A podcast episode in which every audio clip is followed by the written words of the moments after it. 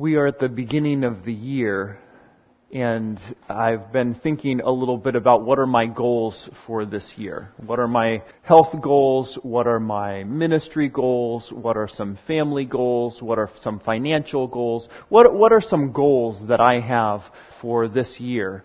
And I was thinking about that because it's the beginning of the year and it's the, a time to reassess and evaluate how are we doing, how are we getting on toward our life goals. Um, and, and some of you have life goals. You have those things that you have out there in, in front of you that you could, someday, this is what I want to do, right? And, and hopefully, if that's a real goal for you and not just a dream or a wish, you have goals each year that are helping progress you toward that life goal, right?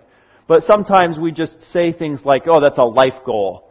Life goals. I, I've seen that as a hashtag, right? That you, you see something that somebody went on a vacation, oh, life goals, I'd love to do that. Or you see a project that they did, something that they built, and you, oh, that's a life goal. I, and it's just a dream or a wish that we have.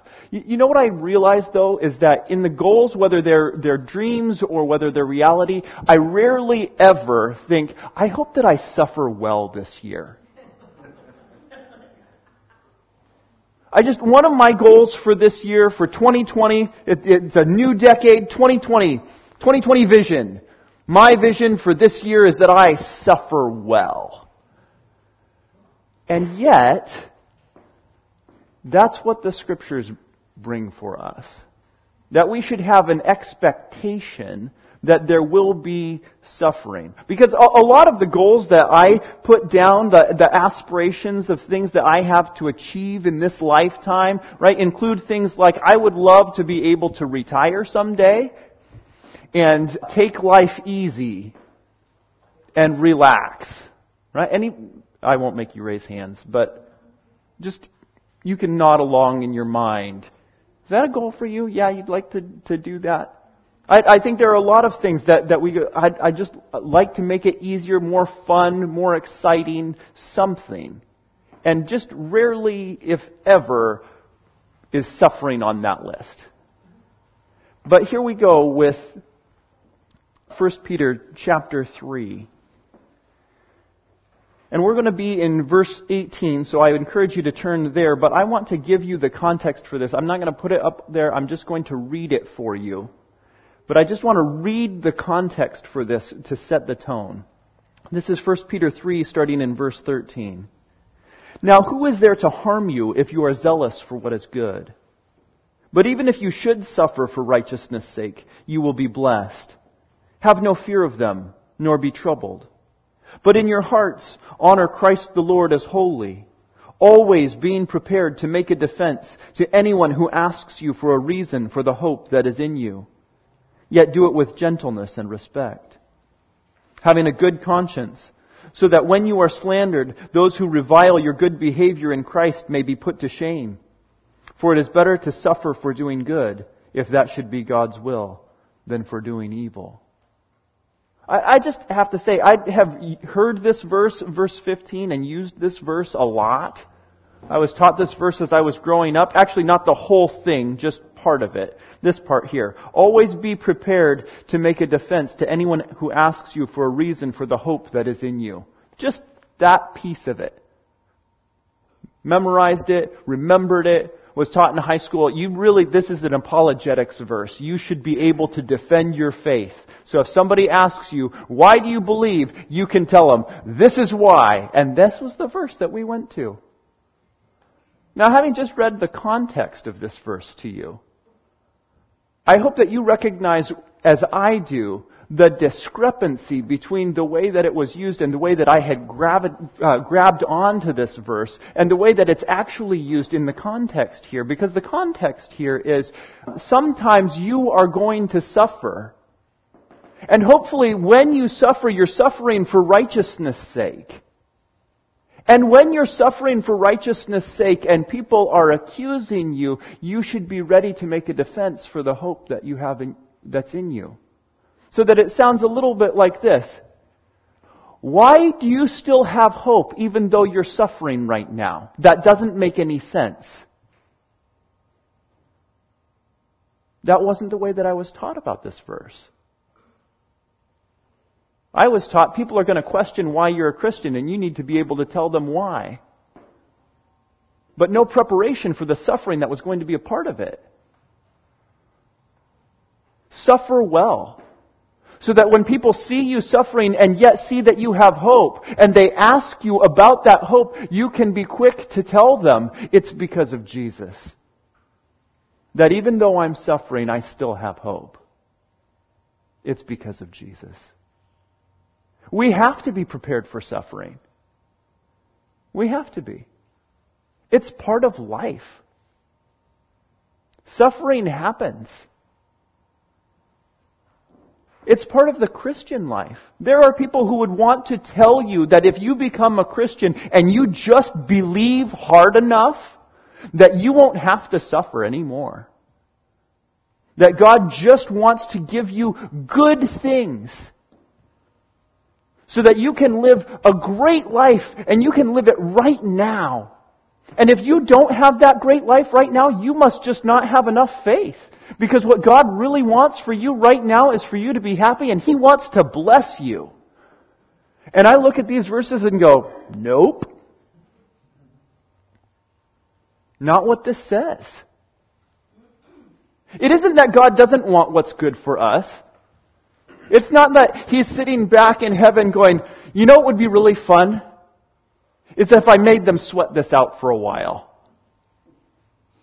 That, that's not his perspective either, but he's not removing us from suffering right now.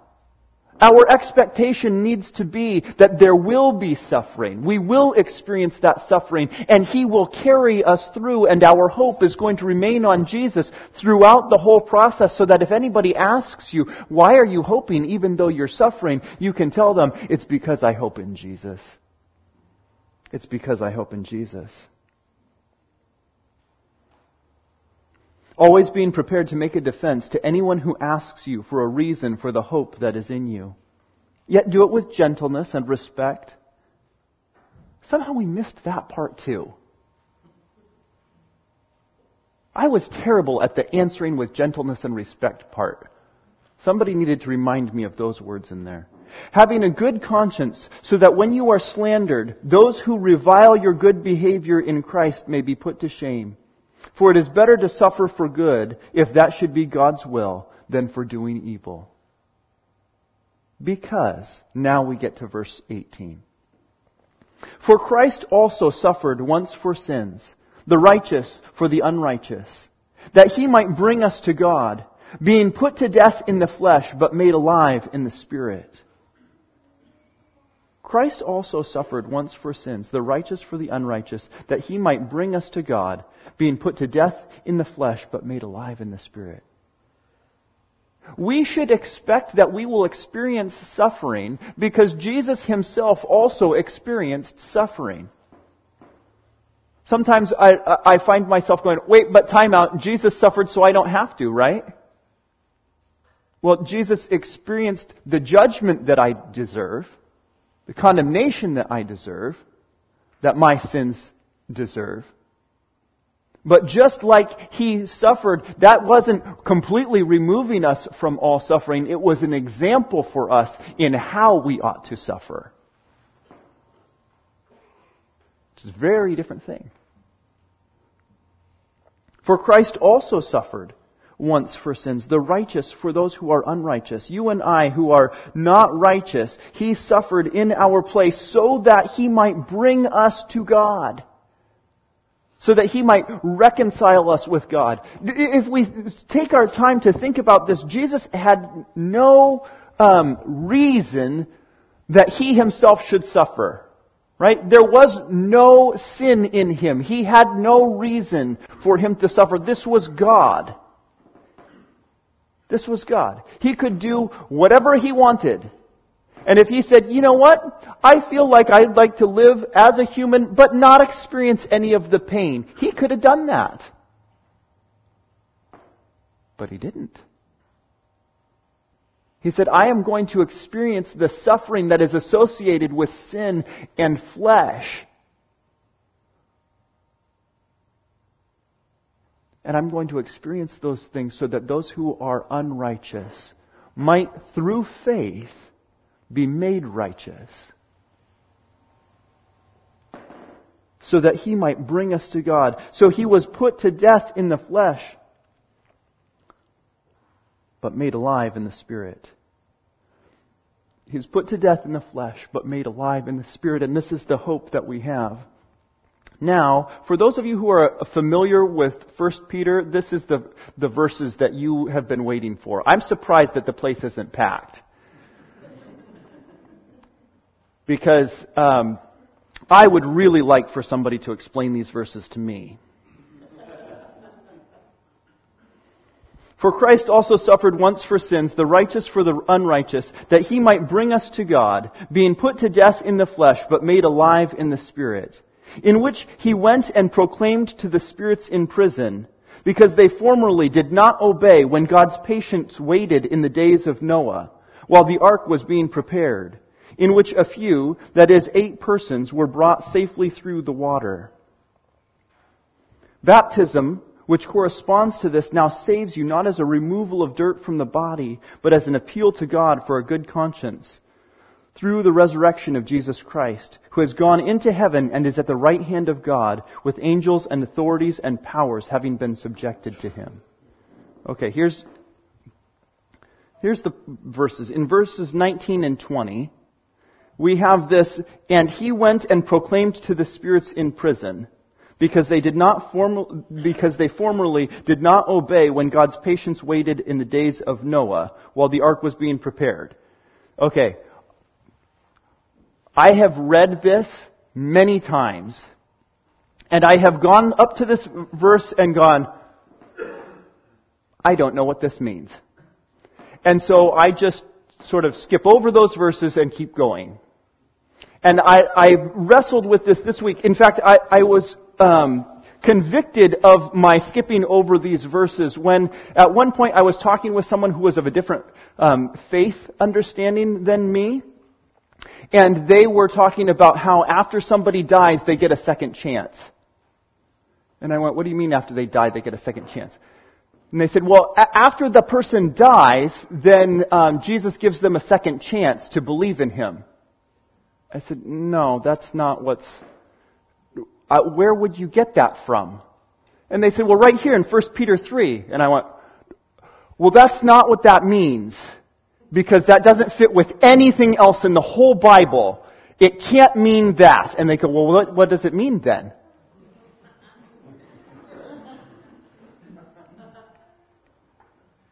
I got nothing. Right? And, and so I was convicted about that and still skipped over these verses because who knows what these things mean? But this week, I was going to be preaching in front of you and I can't skip over these verses because that's not how we do it here. We preach through. And so I wrestled with this, and here's what I've come up with. Is that um, it is not that he is going and proclaiming to uh, spirits of people who were in prison. But, but here, follow me into 2 Peter 2 just for a second. In 2 Peter 2 verse 4 it says, For if God did not spare angels when they sinned, but cast them into hell and committed them to chains of gloomy darkness to be kept until the judgment. If he did not spare the ancient world but preserved Noah, a herald of righteousness, with seven others, when he brought a flood upon the world, the world of the ungodly. Then the next couple of verses, if he, if he, if he, then verse 9. Then the Lord knows how to rescue the godly from trials and to keep the unrighteous under punishment until the day of judgment, and especially those who indulge in the lust of the defiling passion and despise authority. Okay, so as I was reading, I, I thought maybe, maybe somewhere else in the rest of 1 Peter, he explains where, what this means. And I couldn't find it. And I went, oh, but he wrote a second letter. And maybe the people that he wrote to were also confused about this, and he explained it. And I found these verses and went, this sounds the same. I think he's talking about the same thing here. And so here's the, the, the, sequence that you have. That in, in 2 Peter chapter 2, in verse 4, he's talking about if God did not spare the angels when they sinned, but cast them into hell and committed them to chains of gloomy darkness, that sounds an awful lot like prison to me. Chains of gloomy darkness to be kept until the judgment. If he did not spare the ancient world but preserved Noah. So you have, have this sequence of things that are happening and then there are some other things about Sodom and Gomorrah and Lot and those kinds of things, but you have the sequence through the book of Genesis and so what you have is uh, first these angels who were sinning and doing something um, and then the judgment of God comes in the time of Noah, right? You're familiar with the flood, that uh, the world was so evil in Genesis chapter 6 that God says he was sorry that he made man. And he was going to wipe out everything from the face of the earth. And so he takes Noah and he says, Noah, I'm going to save you and your family. I'm going to flood the whole world and we're going to wipe away everything. This is going to be the judgment on the earth because there is so much sin here. But I'm going to spare you if you'll make this ark. And so Noah, by faith, builds this ark. And he and his family get on the ark along with a bunch of animals, and they are spared the judgment floodwaters. But right at the same time, there were these angels who had sinned, and they were doing things that God uh, had said, you should not do that. And these are these fallen angels that, that um, are judged at that same time of Noah. And so now if we back into, go back to 1 Peter chapter 3, what we have is, and he went, this is Jesus, in the Spirit and proclaimed to the spirits who were in prison because they formerly did not obey when God's patience waited in the days of Noah while the ark was being prepared, in which a few, that is eight persons, were brought safely through the water. So here's what I think is happening here, is that Jesus in his death and resurrection is proclaiming the judgment. So that those that were all in sin at the time of Noah when the judgment came, and in uh, 2 Peter it says that they were cast into to chains. They were um, cast into hell and committed to them to chains. That, that Jesus is proclaiming, this is the victory. This is the victory that we have been waiting for. This is the victory. He, he, he had died in the flesh, but in the spirit, he was made alive and proclaiming the victory in the judgment of sin. And then this is connected uh, with baptism. Baptism, which corresponds to this, now saves you, not as a removal of dirt from the body, but as an appeal to God for a good conscience through the resurrection of Jesus Christ. So you have in the time of Noah that Noah, through faith, believed in the salvation of God that was provided for him through the ark that carried him through those judgment waters.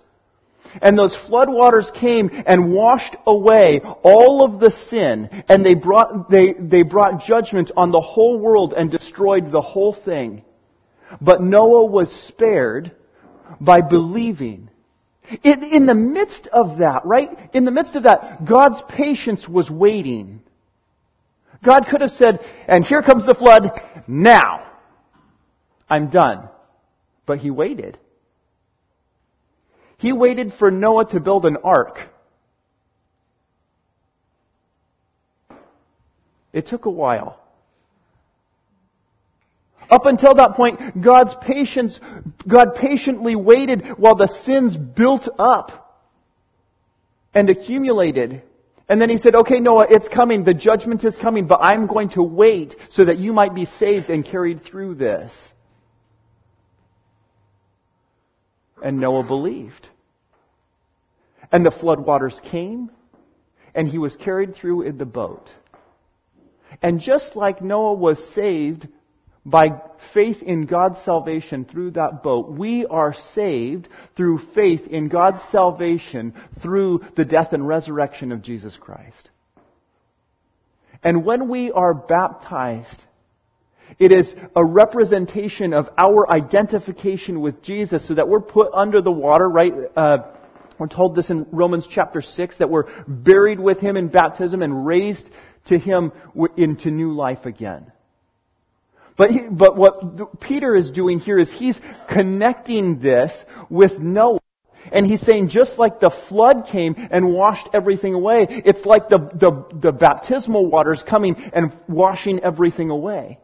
The, the, the, like the judgment is happening and all of the sins and everything are being removed. Not, not like dirt from the body. You're, that's not what's going on in baptism. It's not like, oh, well, now I'm clean and so now I'm acceptable to God.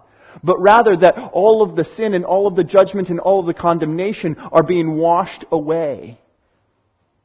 Not in the baptism itself, not that you have to be baptized in order to be saved, but that in that baptism it is a representation of the faith and what is happening spiritually. It's a fleshly representation of what's happening spiritually. Baptism, which corresponds to this, now saves you, not as a removal of dirt from the body, but as an appeal to God for a good conscience through the resurrection of Jesus Christ, who has gone into heaven and is now at the right hand of God with angels and authorities and powers having been subjected to him. After Jesus suffered in the flesh, after he was crucified, after he died, and then was resurrected, he then ascended to the right hand of God the Father on high. And all principalities and all powers and all authorities were placed under his feet. He is the one who now rules. Everything was put in subjection to him. It was in that great suffering and in that uh, in some ways, low point of human history when God in flesh was crucified that his victory was made sure. And he rises again from the dead to demonstrate his power over sin and death and declare his victory. So that even those from the time of Noah look and go, Yup, that was it. That was it. Those who had been cast into hell and held in chains, imprisoned until the day of judgment, and then seeing this is the death and res- resurrection of Jesus. He has declared victory over the whole thing.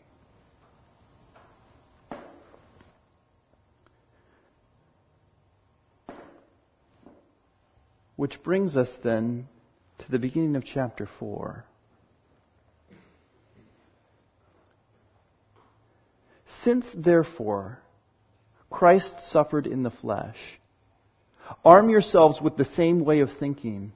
For whoever has suffered in the flesh has ceased from sin, so as to live for the rest of the time in the flesh, no longer for human passions, but for the will of God. Arm yourselves with the same way of thinking. Now, this is what I was referring to when I was talking about my, my goals for this year, my dreams for this year, my hopes for this year, even my life goals. And in recognizing that my, my life goals and my goals for this year might be a little bit trite. I'm not even going to tell you what they were.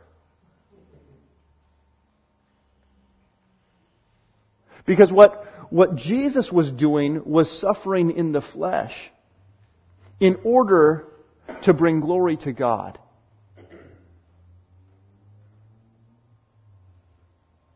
So arm yourselves with that same way of thinking. For whoever has suffered in the flesh has ceased from sin. When, when we are uh, suffering in the flesh, it's a demonstration. Our response to that suffering is a demonstration to where our hope really lies. What are you putting your hope in? What are you putting your trust in? What are we looking forward to?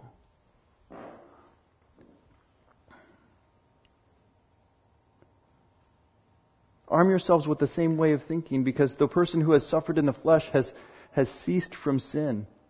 so as to live the rest of the time in the flesh no longer for human passions but for the will of God. And this is what I'm recognizing is that, wait a second, these passions, these, these desires of the flesh, that's me too. So that when I look at what are my life goals and what are my goals for this year, and I were to put them up against somebody that's my neighbor, that lives in my same community, would I be able to distinguish between my goals and their goals for this year? Would I be able to distinguish between my hopes and my dreams for my life and their hopes and their dreams for their life?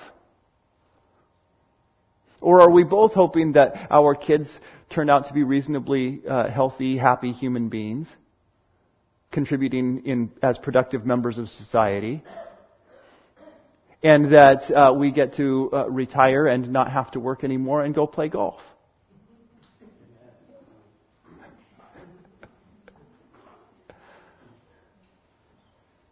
I don't even play golf yet, but it sounds wonderful. Or is it that we recognize that Jesus suffered in the flesh so we also can suffer in the flesh having a hope for eternity? Because when we suffer, it demonstrates to us that we are not living any longer for the passions of the flesh, but we are living for something beyond. Something with a greater hope. Something looking beyond today or tomorrow or this month or this year. Because if otherwise I'm putting my hopes in the realities that come in the flesh, I look at my friend David and I go, that guy was in pretty good health.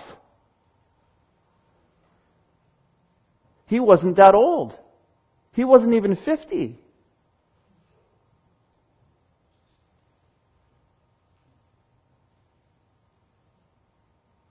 He hadn't gotten to the reward yet. If we're, if we're putting our hope in a fleshly reward, he hadn't gotten there yet.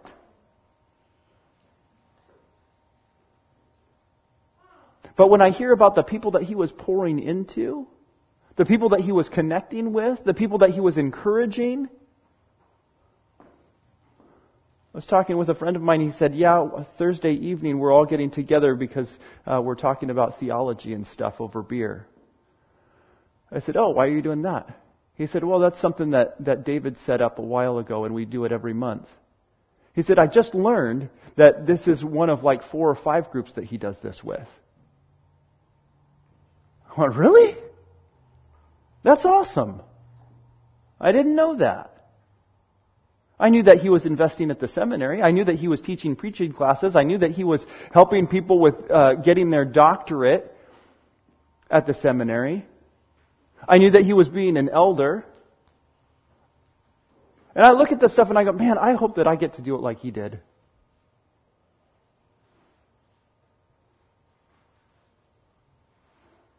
Because what an awesome and glorious thing to be able to say, I'm living for Jesus. For however long that is. I'm living for Jesus. Whether people around me would say, wow, they have real uh, comfort right now. Or whether people around me would look at me and, and, and say, wow, they are really suffering right now. In either case, to have a hope for glory so as to live for the rest of the time in the flesh, no longer for human passions, but for the will of God. Verse 3, for the time that is past suffices for doing what the Gentiles want to do, living in sensuality, passions, drunkenness, orgies, drinking parties, and lawless idolatry.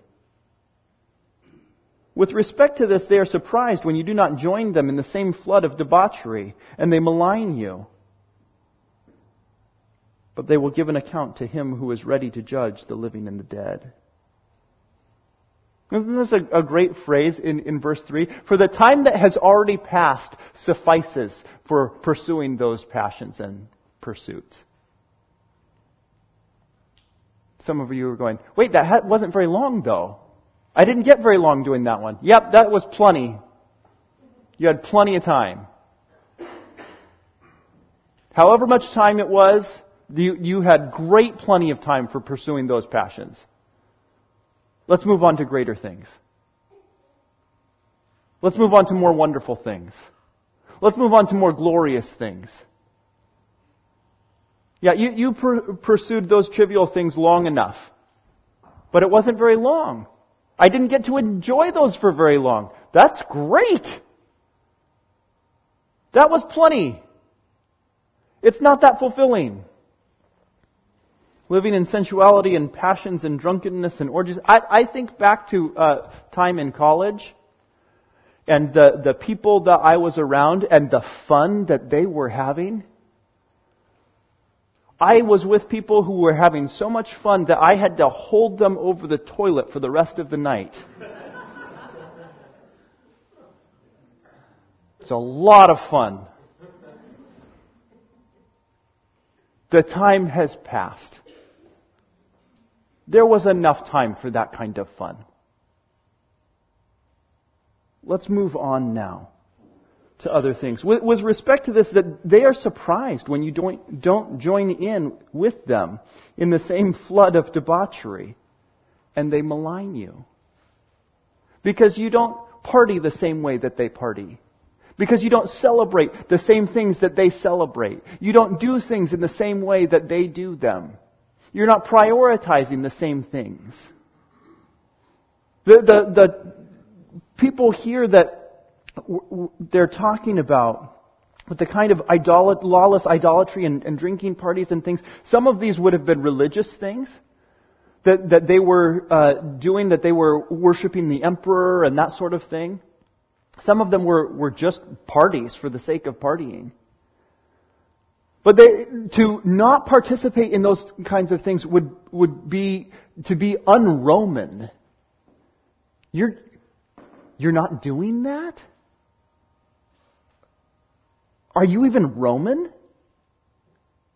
How could you not participate in this kind of stuff? To put it in, in terms for today, it would be like not celebrating Halloween or Thanksgiving or Christmas in the same way that the people around us do. And they go, wait, why aren't you, why do you do it that way? That's like un-American. It's un-American to do it that way. Why aren't you partying with us? Why aren't you celebrating with us? Well, I have a different kind of a hope. My hope is not in the gifts that we're giving and receiving. My hope is not in a party for today.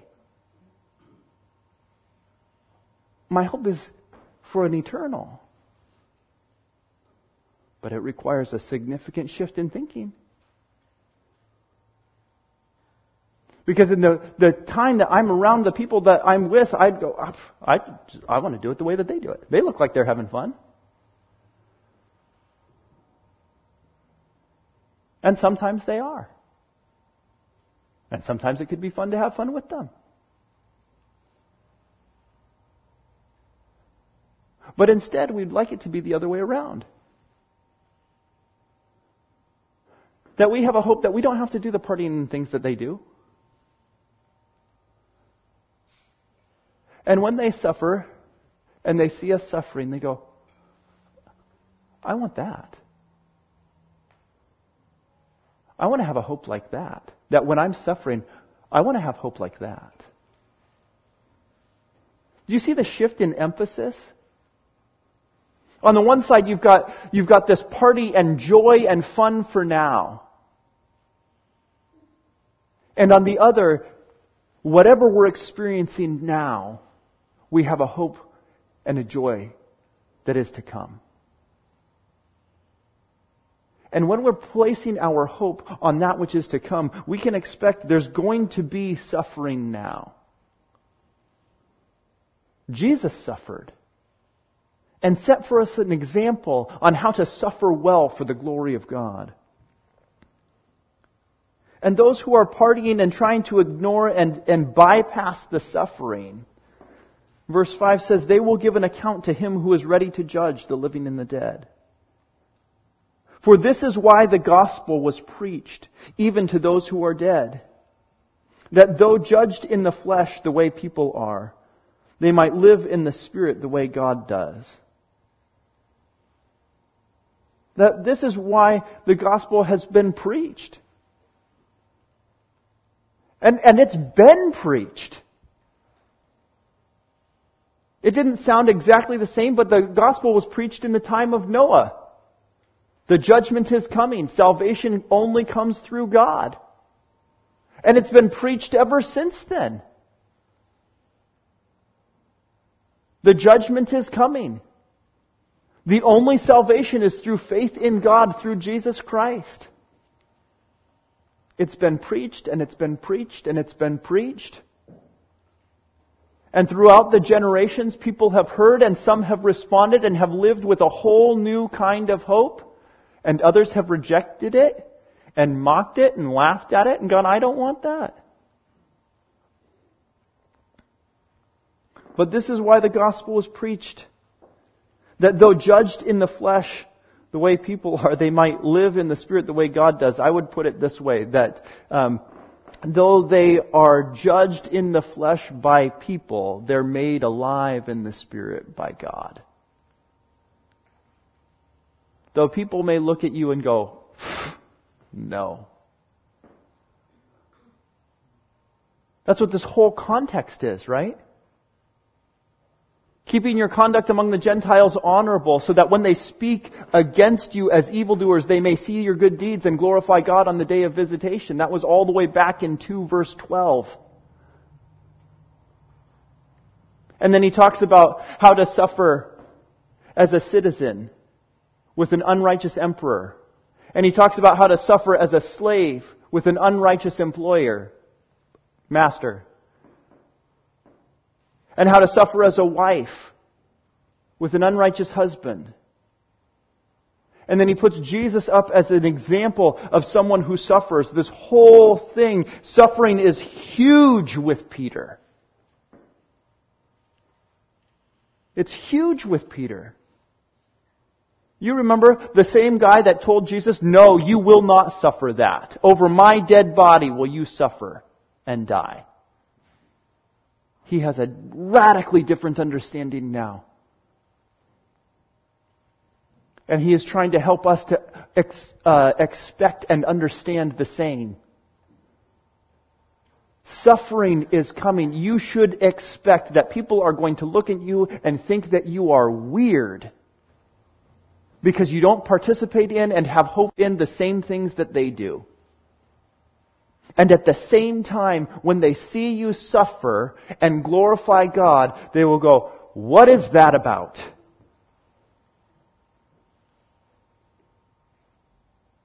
What is that about? Though judged in the flesh the way people are, they may be made alive in the Spirit the way God does. If we go back and read this whole thing now,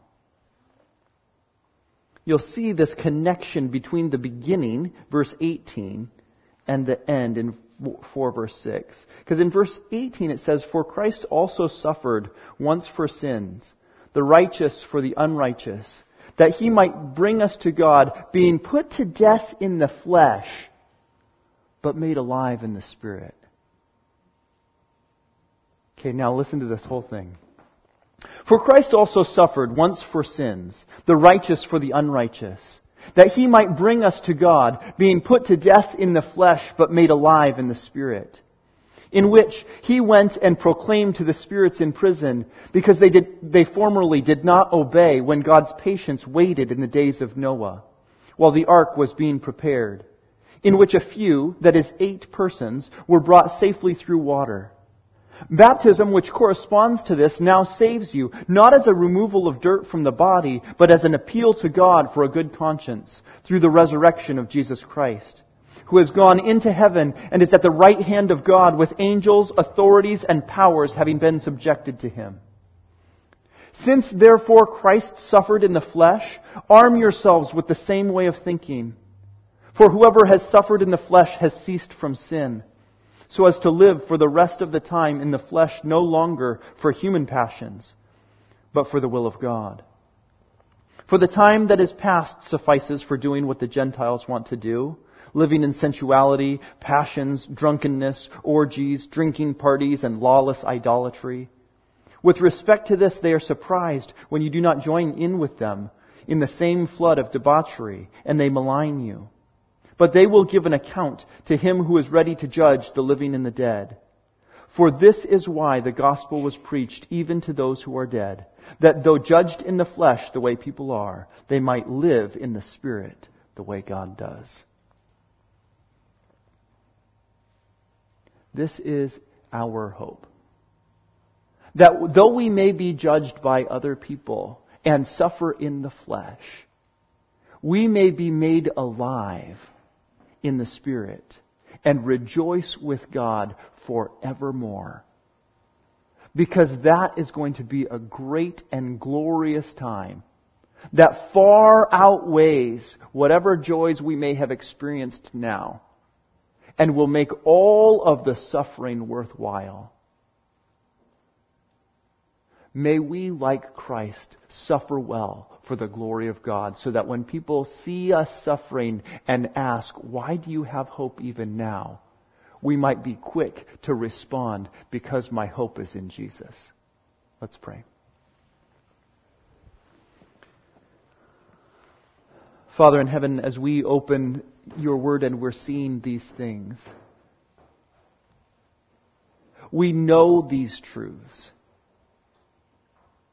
We have been convinced by the reading of Scripture that what will come is greater than what is now.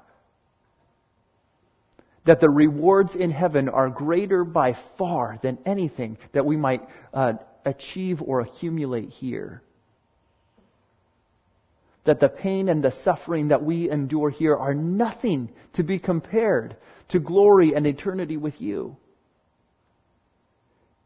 And yet, even though when we sit and we stop and we read them and we meditate on them, mentally we acknowledge these things are true, it is hard. It is hard to believe it deep in our hearts to expect and to hope because of the resurrection of Jesus.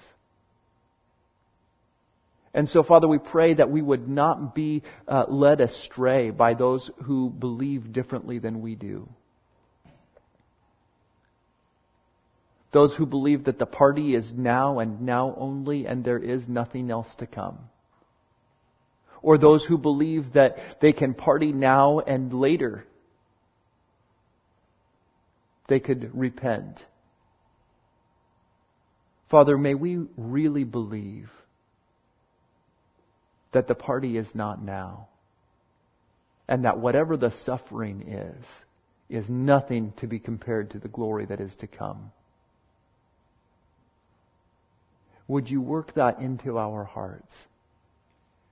That we might rejoice and be quick to tell others, my hope is in Jesus and in Him alone. For it's in His name that we pray. Amen.